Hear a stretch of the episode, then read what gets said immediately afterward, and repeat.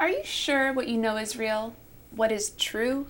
We often tell our children that Noah preached for 120 years. Is it really in Scripture? Look it up. Do the math. Straight from Scripture and nothing else. Now think about when and how Christendom got the 120 years. We sing of three wise men and teach our children that through song, yet that number does not exist anywhere in Scripture. Yet ask most people how many wise men visited Christ, and they will use legend as scriptural truth. The Father Abraham song has no spiritual content or meaning, yet we teach our children a vapid song for pure entertainment value and try to teach them that they should choose depth in their other entertainment. Inconsistent much? How do we talk of revival when we often have so many falsehoods in our telling of truth that have yet to be addressed, treated, or just eradicated?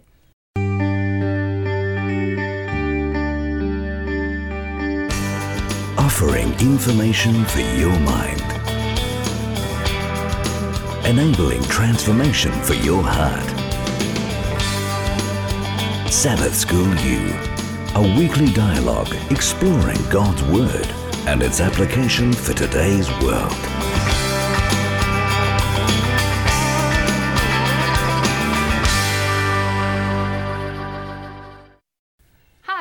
Sabbath School University. My name is Sarah May Cologne, and I am your host for today. And we have a lovely panel that you should know because they were here a couple weeks back. So, if you wouldn't mind introducing yourselves, telling us a little bit about yourself, and then how do you discern good ice cream? Ooh. And go. All right. Well, my name is Ty Davis, and discerning good ice cream.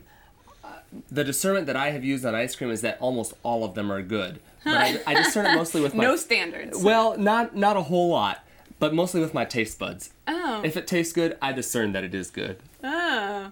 I So hope that's a correct understanding of discernment. Interesting. Moving on. Uh, I'm Sarah Katanko, and how I discern ice cream is uh, if it has chocolate in it, it's good. Fair That's- enough. That's it. Chocolate it is. That's awesome. Great standards. My name is Denry White, and how I discern ice cream is if it has dairy in it, meaning milk, because I am lactose intolerant, Ah. and um, it might not be comfortable after. So you discern it as a no go in Yeah, general. Yeah, and I depend, and, and I think about how many people I'm going to interact for the rest of the day, because it may not be comfortable.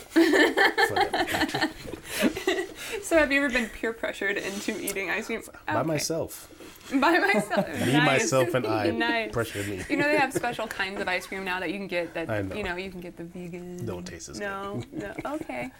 Well, fun, fun news, everyone. Denry is lactose intolerant. Happiness. Awesome. Well, um, moving forward now, I think we need some good old God time. So, Sarah, if you wouldn't mind reading the scripture, and Denry, if you wouldn't mind praying. All right. Our scripture is found in Psalms 119, verse uh, 159 and 160. Um, and it says, See how I love your precepts. Preserve my life, Lord, in accordance with your love. All your words are true, all your righteous laws are eternal. Denry? Loving Father, we thank you for everything you have done for us, for blessing us, putting shelter above us, food on the table, taking care of us, clothes upon our back. Everything we have, Lord, we have to give thanks to you. So bless us now as we go into this study and help us to give you understanding. These things we ask. In your name we pray. Amen. Um, so we talk about discernment, uh, and that word kind of gets used in weird ways, I think. So can someone unpack what that word really means, discernment? I'm going to attempt. All right, Denry, the scholar with your glasses, go. Well, basically, discernment um, is to make um, proper judgment, and um, I think that's where I lack many times, and my wife has to, you know, help me in that area because, as I mentioned in the last show, ninety-nine percent of the time she's right. I think she makes better discernment. I this is just my personal view. I don't think it's a theology, and I don't want to follow me. But I mm-hmm. think God's when He made Eve, mm-hmm. He told her some secrets that men are still trying to figure out now. So there's just something about it. Is this one of those myths like the 120 years that Noah was building the ark? I mean, should we put that into Genesis there? I'm trying to discern what we should do with that statement. oh, see, this is a good use of discernment. But discernment is, is I think making the right judgment, making the right choice, um, which way to go. And I think honestly, humans, we don't know. Right. So we need the Holy Spirit to guide us. That's true. Very true. I think discernment, um, like you said, maybe for you, you don't, you don't have the most skill at discerning. Thanks. good. Thanks a lot. Wait, I don't know. But it's interesting because sometimes people think that they're really good at knowing which way to go or how to like come to a good conclusion or you know this is wrong and this is right, um, and then they realize rather rapidly that maybe that's not their personal Yeah. gift. Um, but a lot of people have to tell them, I think, before they start realizing. I think oftentimes other people realize that you don't have the gift of discernment Before. before you ever have any idea. Yeah, I see that. I see that. Interesting. Anyone else have any other concepts of discernment? I think a lot of times people, you know, they think that they know everything about discernment, and so they they pass on what they're thinking and what they believe to be right. Like they think that they're those natural born leaders, and everyone should believe what they believe. But mm-hmm. a lot of times, I think you know those people are wrong, and they they just try to force their judgment on other people even if it's not judgment of that person it's judgment about something that they're forcing on someone Yeah, very interesting. I think it's hard to hold people accountable sometimes uh, Yeah. for when they perceive themselves to be great at discerning life. Uh, you just cheesed really big. yes. All right. You're speaking to me, Sarah. Yes, maybe. Um, so when we talk about discernment, what are, I guess, what are biblical evidences that one really knows God when we we look at the personal life? I think there's a lot of examples throughout Scripture. Uh, one of the things that comes to my mind right off, though, are Jesus' words in, in Matthew chapter 22, uh, when the Pharisees come to him and they're like, "Hey, we're trying to solve a, a problem here. Tell us which is the greatest commandment." They were trying to get him in some kind of a, a, a bad situation here, and Jesus says something so plain, and I think that these are two commands mm-hmm. that really help us to understand if uh, if we are doing things that show that we really know God or not. Mm-hmm. So Jesus said to him, You shall love the Lord your God with all your heart, and with all your soul, and with all your mind. This is the first and great commandment, and the second is like it. You shall love your neighbor as yourself. Mm. On these two commandments hang all the law and the prophets. So I think that's one way to, to see if people really know God, is if they show love for God. And a big one is love for, for their brother or their sister or whoever around them. And, and John talks a lot about that in 1 John chapter 2, for example. Uh, there's, a, there's a lot of different mentions of that in Scripture. Absolutely, absolutely. Uh, I think uh, one thing in uh, Micah chapter uh, 6, verse 8, it says, uh, He has shown you, O mortal, what is good. And what does the Lord require of you? To act justly and to love mercy and to walk humbly with your God. And I know it's not like a, we can't literally walk with God because like he's not here. I can't, you know, physically push him, touch him, anything like that. And it's just like, I think when when we read this, you know, we think back to Adam and Eve, how they walked with God in the uh, in the um, in the garden, and you know they had a literal sense of walking with Him. But for us now, here in the present, it's a walking through Scripture and prayer with Him. And I know, like for me personally, I journal to God, and so that's my way that I walk with Him. Yeah, So that's really cool. You know, um, in the connection, the word love that Ty mentions in, in the passage that he read, um, this is Philippians chapter 1, uh, verse 9. It says, This I pray, that your love may abound yet more and more in knowledge and in all discernment. You know, and that's interesting that he ties love with knowledge and discernment. And you know, there's a passage in Hosea that people, uh, per- that my people perish because of lack of knowledge, and it's just, uh, it's that intimate knowledge, that relationship knowledge, that that that love and knowledge that you have. You know, when you're in a relationship with someone, you kind of think alike. You know, um, my wife, um, grandparents were 60 years before um, the gra- her grandmother passed, Wow. and they can almost finish each other's thoughts. You know what I'm saying? They can almost finish each other's words and stuff. He knew what she wanted and all those things. And that more that relationship you have with God, the more your your your knowledge or your discernment or your judgment is more like His. And that's what He wants that loving relationship, not that knowledge where I know God, but that knowledge where I know God. Right. Yeah. And I think it's interesting because we've been talking about, you know, revival. And I think we've said it several times on the show, but you know, revival you can tell when someone is having Yeah. true revival and it's just like flowing out of them. It's just mm-hmm. like bubbling out. And I think you can tell when someone really knows God. Exactly. And when you read in scripture, you know, we have very compacted stories of people that knew God. Yeah. And you don't see a lot of times the parts where they didn't really know God. And so you don't know if you can ever reach the standard that maybe Yeah. they've set. But I think the beautiful thing is is that when they've re- like reached that standard, you can't you can't help but note how like they're just bubbling over and how beautiful it is that they're so passionate and they're so real about it. And I think that's when, you know, you can really know someone knows God. Is just how they just go in general. And maybe even more important than recognizing in somebody else's life if they know God is to you know if you do see something in their life where that that bubbling is happening, how do I apply that to my own life? You know, we're we're told uh, that. Who are you to judge somebody else in Romans chapter two, the, the first few verses? Yeah, Romans is there again. You know, but but so when we see that, uh, instead of judging something, especially when when you're like, oh, that's a that's a a, a fake love for God. They don't really know God. You know, what am I teaching myself? Mm-hmm. You know, what what am I learning from Yep. this? This is a phrase that came up a lot in this Romans class, and that has really changed kind of some of my thinking there. You know, mm-hmm. what what is it saying to me? So I think how do how do we find that Yeah. that love for God, that that knowing God in ourselves? Absolutely. And how do we challenge each other Absolutely. with that? Because I think so many people ask, you know, like, oh, why are you so happy? Or like, mm. what are, you know, when someone's smiling or like jumping around outside, people want to know why, like automatically. And I think so often we set people up for failure because we don't talk about it or we don't explain why. You know, we're just like, oh no, feel like it, you know? So I think there's these opportunities that we have, yes, to share with other people, but to hold ourselves accountable at the same time.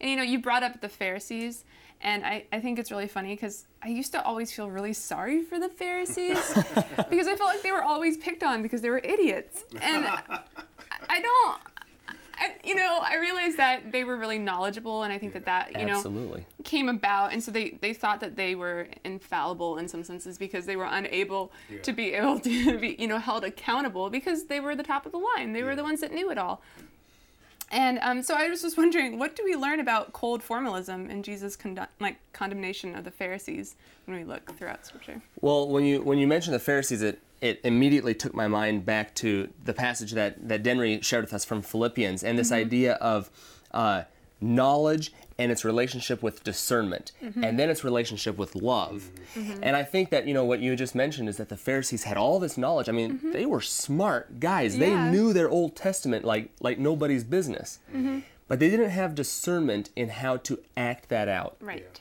And I think they may have read over Micah 6 8, you know, to, to love people, to act justly, and to, to walk humbly. Um, one of the texts that comes to my mind, thinking of the Pharisees, um, is in Isaiah. Uh, chapter Not Romans. not not Romans this Okay, time Isaiah. but uh, Isaiah uh, chapter 1 and in verse 11 this is God speaking and he's talking about the Pharisees practice of this knowledge that they know and he's he says really harsh words I have had enough of burnt offerings of rams and the fat of fed cattle I do not delight in the blood of bulls and he goes on about the sacrifices um, and, and, and somewhere here, and I, I don't see it right off the top of my uh, head here, but he says the words, they make me sick. You know, and he goes on, you know, the new moons, the Sabbaths, the calling of assemblies. I cannot endure iniquity. And he goes on and on and on. And then he says, and, and this is what he's asking the Pharisees to do wash yourselves, make yourselves clean, put away the evil of your doings from before my eyes, cease to do evil. And then Micah 6 8 again, learn to do good, seek justice, rebuke the oppressor, defend the fatherless, plead for the widow. Yeah. You know, referring to cold formal, um, That word? Yeah, Cold that- that- formalism? That, word right there. Yeah. Take my glasses off. All right. Give a deep thought here. you know, the Pharisees were so caught up in tradition Mm. and the knowledge Mm-hmm. of the Messiah coming that they wanted to do everything right. Mm-hmm. And they wanted to do everything that they could, they thought could do for God. Mm-hmm. So even to the point that when Jesus would refer to himself as Son of God, Mm. they would say he's blaspheming. And they were right in their eyes because they saw this man blaspheming and saying that he is the son of God and making himself equal to God. But they didn't know him. They didn't know him in the intimacy to realize that he's telling the truth. So yes, they were on the defensive, you know, with their cold traditional ways. I mean, this is just the they, these are the rules that they live by. You don't blaspheme God. So they Right. heard someone blaspheme God. So technically, they were right, but they were wrong at the same time because they weren't intimately involved with Jesus to know that he w- was and is the Son of God. Right, and this is a thing that people come in contact with all the time. I mean, I know. Oh, good. Put your glasses back on. Be smart. Go for it. Um, but it's interesting because so often we we're so good at inhaling information and then regurgitating it back. Yeah. Oh, such a horrible word. Um, onto like and say this is how it is without a relationship or connectivity. And I think it's a constant Yeah. growing and a constant challenging that creates good discernment because what may have been healthy discernment in the past may not necessarily be valid or up to date now. And I'm not saying like the basic principles are still there. Obviously, Yeah. the you know the foundation is still set. But I think it's interesting that you brought out that they weren't incorrect in you know saying mm-hmm. you shouldn't blaspheme God, but it's just they didn't realize We was. who they were actually talking to because they mm-hmm. forgot to keep the growing process.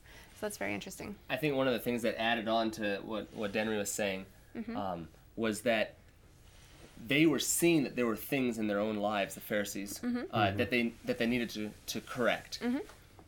But they didn't want to do that because that's tough. That's Right. a lot harder than telling somebody else what they need to correct. Absolutely. And so they continued to teach, Mm-hmm. and they had the knowledge. They were able to to get it out their mouths, but they didn't get it down to the heart. Right. And I think we all fall into that trap because I know I am incredibly stubborn. and sometimes, though I will apologize rather rapidly, um, I do have a somewhat judging nature perhaps where I'll be like, come on, like really you just said that, you know, and I get all uppity about it. But it's really interesting because when when you have that connectivity with God and you you see the cold formalism, you know, and like what has happened in the past, and then you like start trying to build on that and not fall into that trap. I think that's the only time that you can really truly Yeah. be rawly, rawly, rawly presented, you know, to God, because Yeah. that's the only time you turn yourself over. The Pharisees knew it all. they could quote what what do they say? They could quote the entire Old Testament in Yeah. essence verbatim, Yeah. and yet they missed it. And it's like that's so much information you have in your head, but all it really took was just opening your eyes. You know, and it's just like this is ridiculous. And so it's just absolutely fascinating. Um, and so when we talk about this, what relationship, if any, is there between the miraculous and discernment? Because yeah, Well, the thing is, um, you know, it's interesting that the Pharisees, who were law-abiding citizens, you know, and and they were n- not completely idiots. Not all of them. You know, Nicodemus, I think he was one of the better know, one. He had more discernment because he recognized who Jesus was. Um, but they kept asking for signs. And miracles, and here's Jesus doing all these miracles and all these these things. I mean, he was doing them, but they wanted more. Even up to the Right. point when they had him on the cross, they wanted him to okay, show us one more sign, do one more miracle, Right. come down, you know. While the whole time Jesus kept telling the disciples, "I am the way." Mm-hmm. You know, it's it's it's it, and the funny thing, Jesus just didn't do, only do miracles; he preached right, and he preached the truth. Mm-hmm. And so you have what I can do for you mm-hmm. and my words.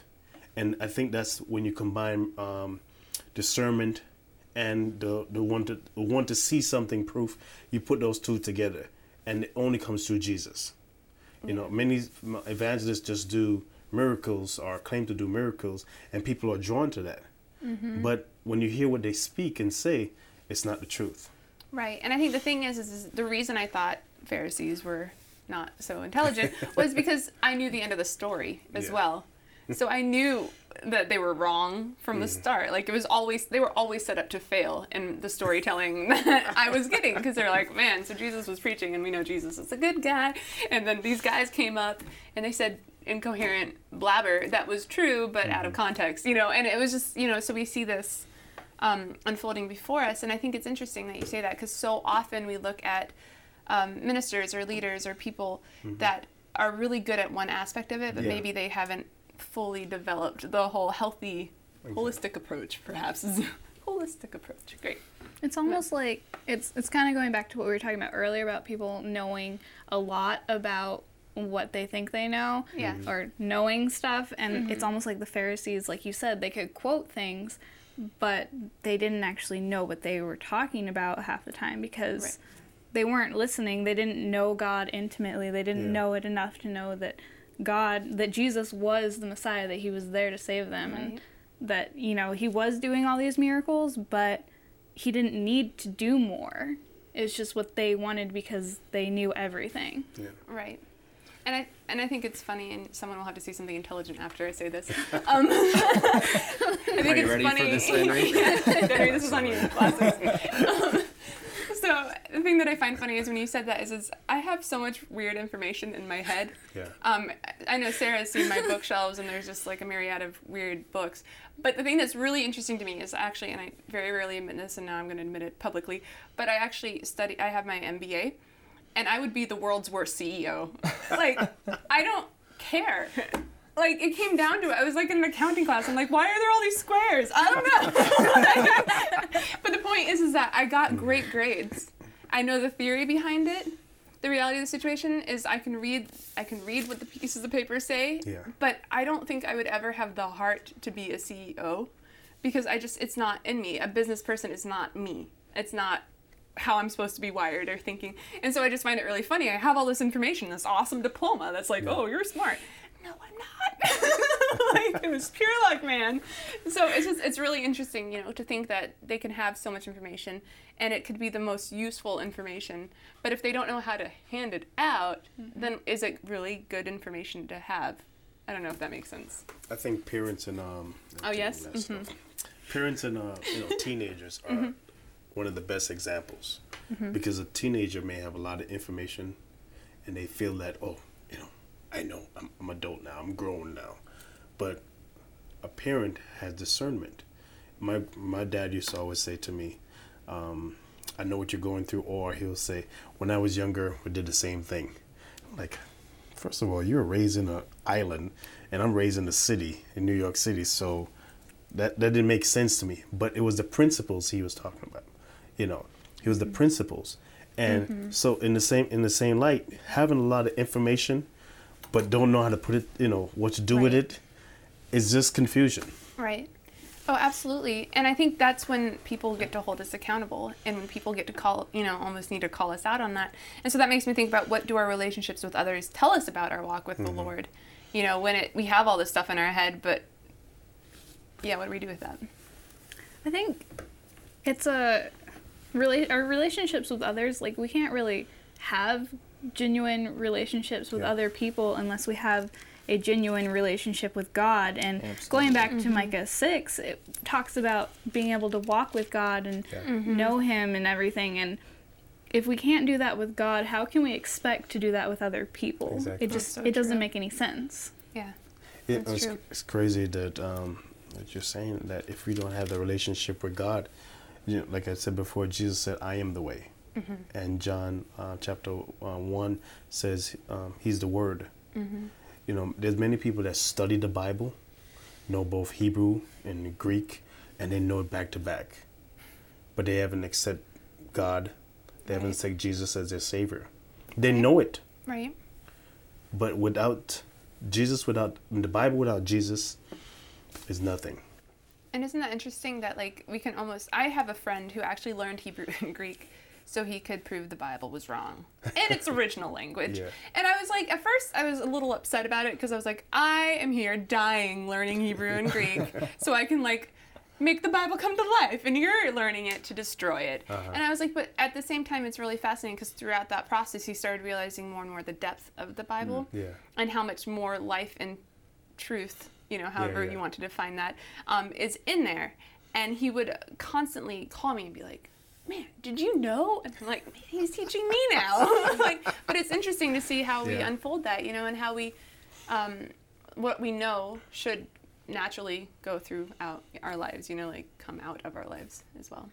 But, as far as the idea of our of our relationships with others and how it relates to our relationship with God, I think uh, John uh, sums it up really well in 1 John 4, uh, 20 and 21. If someone says, I love God, and hates his brother, and this is strong language, Oh man. he is a liar. Yeah. Hmm.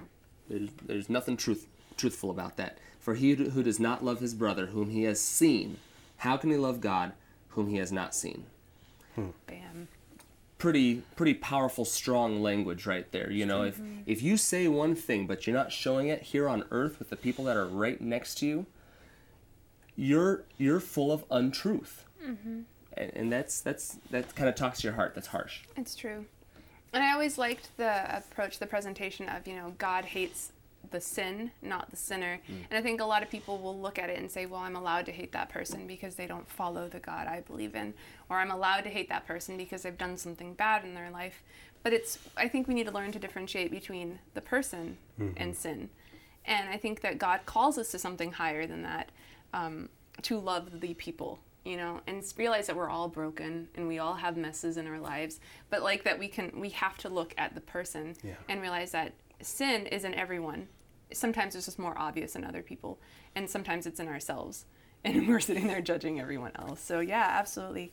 Um, we only have a couple more minutes, but what evidence, if any, can we see of false revivals going on in the world, and how can we know that they are false? There's a lot of a lot of TV shows on nowadays that are they they bring about um, things. I don't know what the show's called, but it, it's um, this girl. She like goes unconscious or something, and then she has conversations with God and and knows like she goes to heaven, knows everything about everything that's going on, and it's just like that doesn't make sense because it says that everyone will know God, that Jesus is here, everyone will see him. And it talks about, in the Bible, it talks about all these um, ways to know uh, false false prophets and everything. And it's like again going back to everyone will see him. It's not like he's gonna be the size of like you and me and everything. Like he's gonna be huge and everyone's gonna see him coming on his cloud to come and take us home. So i feel like that that's a big way of knowing that you know other people are false because if someone hears about it over here but not over there then that's not really not really god Right. And I think it's super fascinating. We have to wrap up. But I mean, there are so many ways that the Bible tells us to be able to tell truth Yeah. um, and to be able to discern. And I think that we have to spend some serious time with that. Um, we can't just rely on hearsay and the stories from our childhood. Like, we have to continue that process. So, as we wrap up, I just want to really thank you guys for being on the show once more. Yay! And I hope that you have a lovely day. If you would like to join in the discussion, visit our Facebook page off the link on our website at www.sabbathschoolu.org. That's www.sabbathschool, the letter u.org. For Sabbath School University, I'm Sarah May Clone, and we will see you next week.